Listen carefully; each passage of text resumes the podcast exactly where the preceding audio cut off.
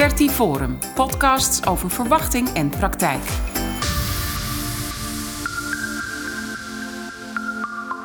Het starten van een fertiliteitstraject is ongelooflijk spannend en emotioneel. Wat komt er allemaal op je af en hoe gaat een dergelijk traject in zijn werk? In deze serie podcasts praat ik hierover met ervaringsdeskundigen. Met Else, die sinds 3,5 jaar een kinderwens heeft en na een ICSI-traject binnenkort opnieuw zal starten met een traject. Ik praat met Sam, die in 2019 een PGD-traject is begonnen. En Joelle, die ook een ICSI-traject volgt en binnenkort een derde terugplaatsing krijgt. Mijn naam is Selma van Dijk.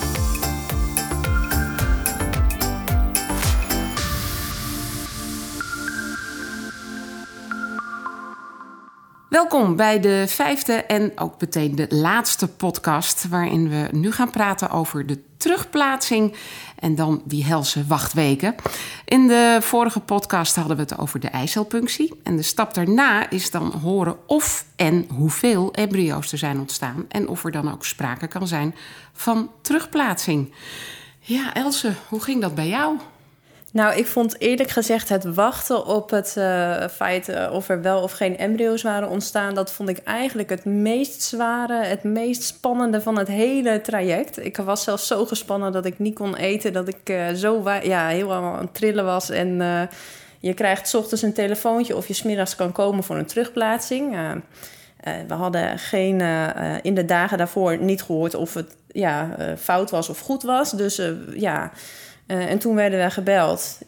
Je kan komen voor een terugplaatsing. Nou, echt, ik uh, had mijn energie in één keer weer helemaal terug. Het was zo onwijs uh, ja, spannend. En dan hoor je, ja, je kan komen. Nou, echt, ja, daar doe je het eigenlijk allemaal voor. En we hadden toen nog niet gehoord hoeveel embryo's er waren ontstaan. Um, en ja, dan ga je naar het ziekenhuis toe, vol euforie. ja, dit is onze eerste eerlijke kans op een kindje. En uh, ja, dan lig je daar in de stoel. En uh, nou, toen ging het embryootje naar binnen, zeg maar. En uh, toen had ik wel even een zwak momentje dat ik even een traantje had. Ja. Omdat ik dacht van misschien is dit wel ja, het, het eerste zicht van, van ons toekomstige kindje. Ja, ja, mooi. En mocht je man hier nou wel bij zijn? Nee, mijn man mocht er ook niet bij zijn. Nee, nee. En ik weet dat dat per ziekenhuis wel verschillend is bij vrienden van ons, die mochten wel uh, bij de terugplaatsing zijn. Maar uh, nee, bij ons niet. Ik heb het uh, via WhatsApp bellen. Heeft hij in de, in de hal gezeten. En ik, hij heeft het via WhatsApp meegekregen. Nou, ja. dat is toch ook bizar? Ja, nou ja. ja. ook aan de andere kant ook mooi. En we wisten het vooraf, dus je doet het er allemaal voor. En over het algemeen zijn, ja, weet je natuurlijk ook niet exact wanneer de bevruchting is. maar nee, ja, dus ik vond al met al echt zijn er embryo's ontstaan en hoeveel dan? Uh, en dat hoorden we dus ook, of hoorde ik ook daar, dat er uiteindelijk bij ons twee embryo's waren ontstaan, waarvan er nu eentje direct teruggeplaatst werd en de ander zou dan uh, nog een paar dagen in de stoof uh, doorgroeien om te kijken of die sterk genoeg was voor de vriezer. Het was voor mij zelf een teleurstelling dat er maar twee embryo's waren. Aan de andere kant dacht ik, één goede, die hebben we nodig. Ja. En, ja. Hoe was dat uh, voor jou, Sam? Ja, bij ons proces is dat ook weer iets anders gelopen, omdat we uh, het PGD-traject betekent dat onze uh, embryo's sowieso de vriezer in moesten, ehm, maar er moest ook nog een biopt genomen worden. Dus dat betekent dat onze embryootjes het vijf tot zes dagen moeten volhouden om überhaupt een biopt te kunnen nemen. Uh, dus dat was een redelijk snelle afvalrace. En bij de eerste uh, punctie hebben we daar dus ook zes dagen op moeten wachten voordat wij het verlossende woord kregen. Uh, hoeveel er over waren. En bij de eerste ronde was dat twee. En ja, dus ging er, er uiteindelijk twee de vriezer in. en ging dus ook het onderzoek van start. En nou weet ik niet meer. Volgens mij had ik op 11 november uh, de punctie en op 16 december kregen wij de uitslag over uh, uh, ja, de, de, uitslagen van de biopten. Waarbij, kan je nog even vertellen waarom moest er een biopt genomen Ja, omdat er dus bleek vanuit de voorgaande zwangerschappen dat ik een chromosoomafwijking doorgeef. En uh, niemand kan aangeven uh, ja, of ik het wel doorgeef of niet doorgeef. Dus het is echt afhankelijk van de eicellen en uiteindelijk ook de embryo's of ze wel of niet goed waren. En uh, uit de eerste ronde eh, was er één aangedaan, noemen ze dat dan. Dus betekent dat die de chromosoomafwijking had. Dus ja, die konden we niet gebruiken. En de andere gaf geen uitslag. Dus uh, ja, wij stonden eigenlijk na IVF ronde 1 zonder uitzicht. Dus met lege handen nog steeds. En wij gingen dus gelijk door. En bij de tweede ronde hebben we ook twee embryo's overgehouden. Uiteindelijk onderaan de streep. En die waren allebei gezond. Hoe ging het bij jou, Joël? Um, nou, wij werden wat eerder op de hoogte gehouden door de kliniek. Dus de dag na de uh, punctie werd ik al een keer gebeld om te vragen gewoon hoe het met me ging door de verpleegkundige. Toen kreeg ik ook te horen dat er ruim voldoende zaad was om nou ja, de eicellen die er waren gevonden te proberen te bevruchten. En de dag daarna, dus twee dagen na de punctie, hoorde ik al dat er bij ons zes embryo's waren ontstaan. Is dat ehm, snel, na twee dagen al horen? Nou, het is volgens mij heel verschillend per ziekenhuis. Dus volgens mij, nou, bij jou vind ik het gek dat je het pas echt na drie dagen of ik ja, weet niet hoe lang ja. hoort. Ja, ik had op dinsdag de punctie en op vrijdag de terugplaatsing. En op vrijdag hoorde ik inderdaad alles. Dat... Tenzij al eerder echt nul waren geweest, dan had ik het al wel eerder gehoord. Ja. Nee, wij hoorden het dus al twee dagen na de punctie. Dat waren wel twee dagen, ja, die zijn wel spannend inderdaad. En toen drie dagen later had ik dan de terugplaatsing. En toen hoorde ik ook dat de overige vijf die niet werden teruggeplaatst, allemaal het gered hadden tot dag vijf. En dus konden ingevroren konden worden. Dus dat, dat ging eigenlijk best goed. Ehm, ja, ik had tien eicellen, geloof ik, die goed waren. Tien eitjes. Dus nou, daar zes van overhouden, dat, dat was eigenlijk heel goed. Ehm, en de terugplaatsing, ja, dat was ook voor mij dan alleen. Uh, mijn man kon daar niet bij zijn, maar dat is inderdaad wel een heel mooi moment. Eigenlijk wat jij ook omschrijft, dat ja, de eerste echte, eerlijke, goede kans op een zwangerschap. En ook het feit dat het dan een embryootje is van jullie twee die al bevrucht is, zeg maar. Dat, ja, dat is wel een heel mooi moment. En dat is zeker in jullie geval natuurlijk uh, heel bijzonder. Want hoe groot is de kans dat jullie um, nog een keer met het zaad van jouw man een bevruchting zouden uh, Bij mij goed, want hij heeft verminderde kwaliteit, maar wel gewoon zelf, ja, maakt hij wel zaad aan. Dus dat, ja. uh, dat kan nog meer, dat kan gewoon. Ja, en dat is voor mijn, Bij jou is het... voor mijn man is dat anders inderdaad. Uh, er is via een operatie uh, zaad weggehaald uit zijn bal. En dat is ingevroren. Dus wij maken gebruik, ja, zaad noemen ze dat. dus eigenlijk heel onderontwikkeld zaad.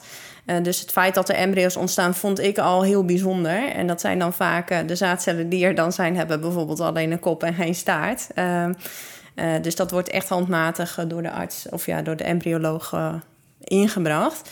En voor ons liggen er nu nog twee rietjes zaad in de vriezer. En daar kunnen we nog één ICSI-behandeling mee doen. En ja, het is dus maar de vraag hoe, ja, of er weer embryo's ontstaan. Heel, heel spannend voor jullie. Ja, ja, inderdaad. Ja. Ja. dus uh, nou, de, de, terugplaatsing en um, dan komen daarna die weken. Ja. Die verschrikkelijke weken. Ja. ja. je denkt eigenlijk bij alles wat je voelt... zou dit de innesteling zijn? Is dit een innestelingsbloeding? Uh, je gaat naar de wc, want je hoopt eigenlijk... voor het eerst in je leven hoop je dat er bloed, uh, ja, bloed is. Want je hoopt op innestelingsbloed. Nou, bij alles... Nou, uh, je, je, ja, heel internet heb ik afgezocht. Fora, alles. Toch weer. Toch weer, ja. Om, om toch te, ja, je hoopt dat dit een, dan een zwangerschap is. En ik had ook, uh, ik, ik, denk dat veel mensen dat ook misschien wel zullen herkennen, die ook in dit uh, traject zitten. Ik ben een vroegtester, zoals ze dat noemen.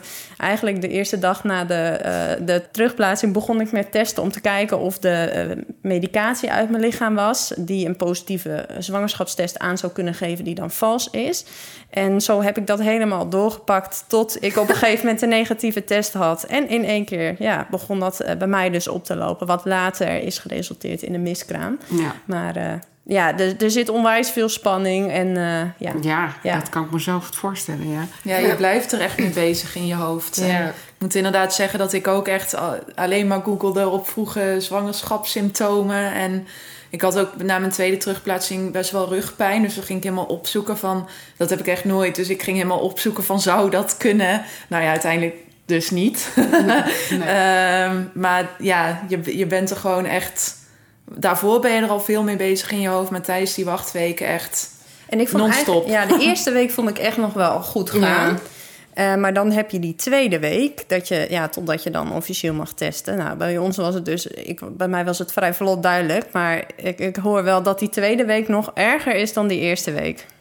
Ja, en ik merk dat, zeg maar, wij hebben drie terugplaatsingen gehad. Want uiteindelijk was uh, er ook nog een derde embryo wat toch goed uh, was.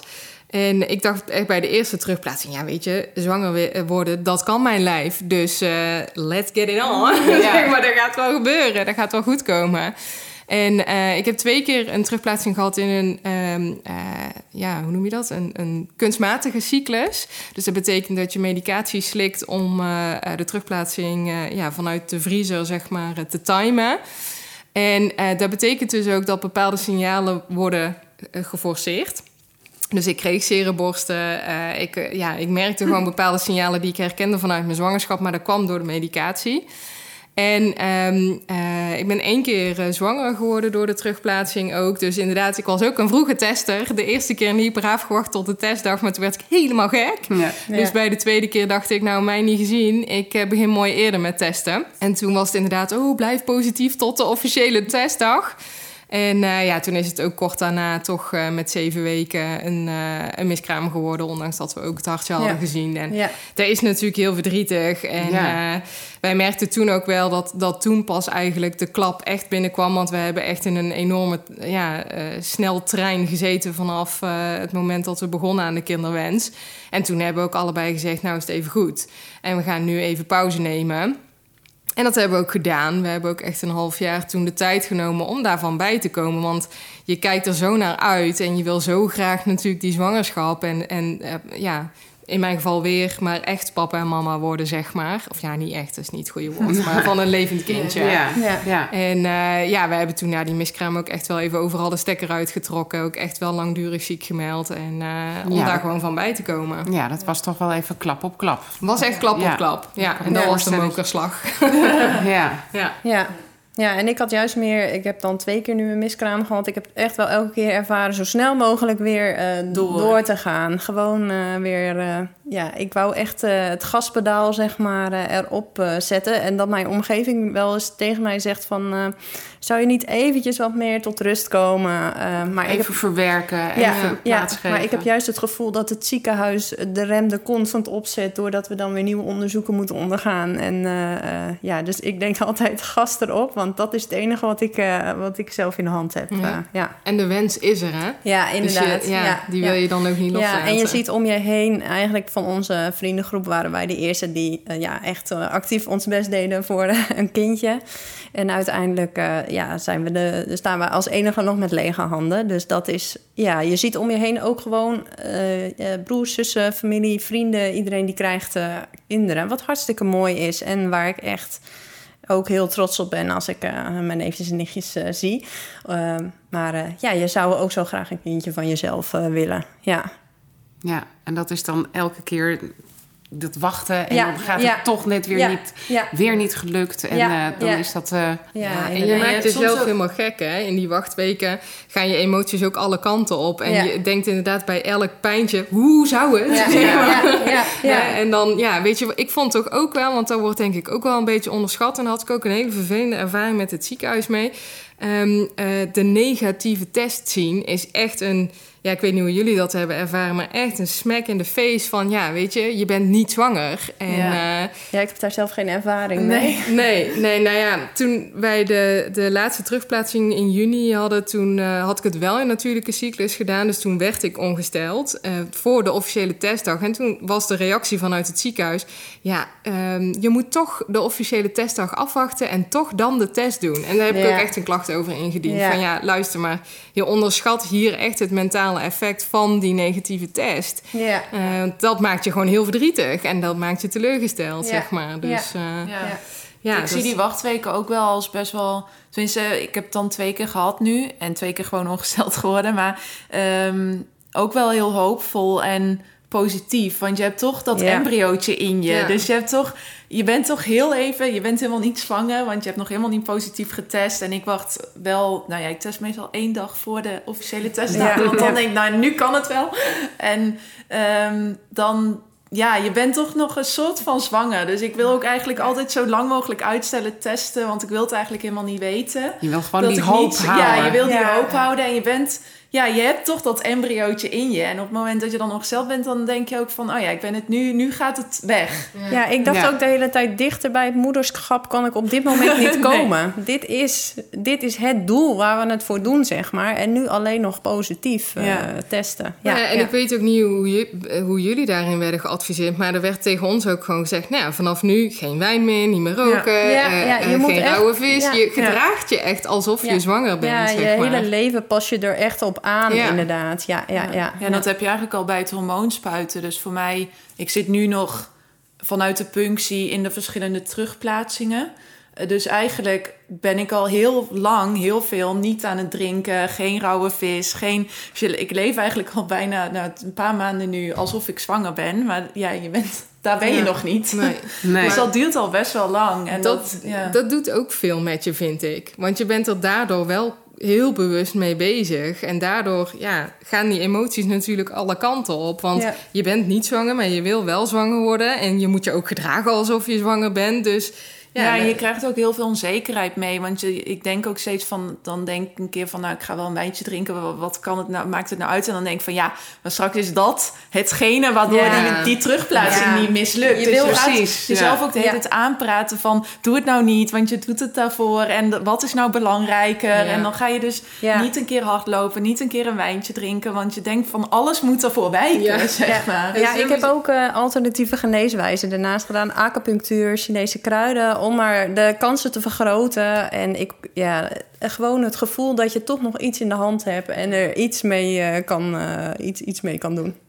Nou ja, en de, ook over die wachtweken, hè, er wordt natuurlijk ook gezegd... ja, je kan beter niet in bad gaan, Ja. eh, niet Ja. te zwaar tillen. Weet je wat, je doet bij sauna, alles ja. denk je... Ja. En ook het moment, ik weet niet hoe jullie daar ervaren... maar dat je net de terugplaatsing hebt gehad... dat je denkt, nou jongens, ik weet niet wat jullie doen... maar ik blijf nog even liggen, want nee, het vloekt er gewoon opstaan. uit. en je moet na de terugplaatsing, vrij vlot daarna moet je naar de toilet. Ja. En ik zei echt zo van, eh, kan het er niet uitvallen? Ja, precies. dat kan echt niet, zei ze. Ja, het, je moet het met een volle Doen? Ja, inderdaad. Oh, ja, ja, zo vervelend. En daarna moet je dan, als je de terugplaatsing hebt gehad, moest, eh, moest ik in ieder geval drie keer per dag eh, vaginaal eh, tabletten inbrengen. Dus ook op het moment dat je op je werk zit, moet je naar het toilet. En je brengt je tabletjes zeg maar in. Zo vervelend. En dat zijn niet echt tabletten die er schoon ook uitkomen. Dus Oh, weet je wat de, de, koosnaampjes op internet zijn voor die, voor die dingen? Poezenbollen. oké. ja. ja, ja. Ja, dus het, is, het, ja, het eh, heeft echt wel eh, heel veel invloed op je dagelijkse leven ook. eh. Ja, ja, zeker. Ja, Ik ga heel hard voor jullie duimen. Ik wens jullie heel veel geluk en ik hoop dat jullie je grootste wens zal uitkomen. dank je. Dank voor het delen van jullie verhalen en tot zover deze podcast over het starten van een fertiliteitsproject. En bedankt voor het luisteren.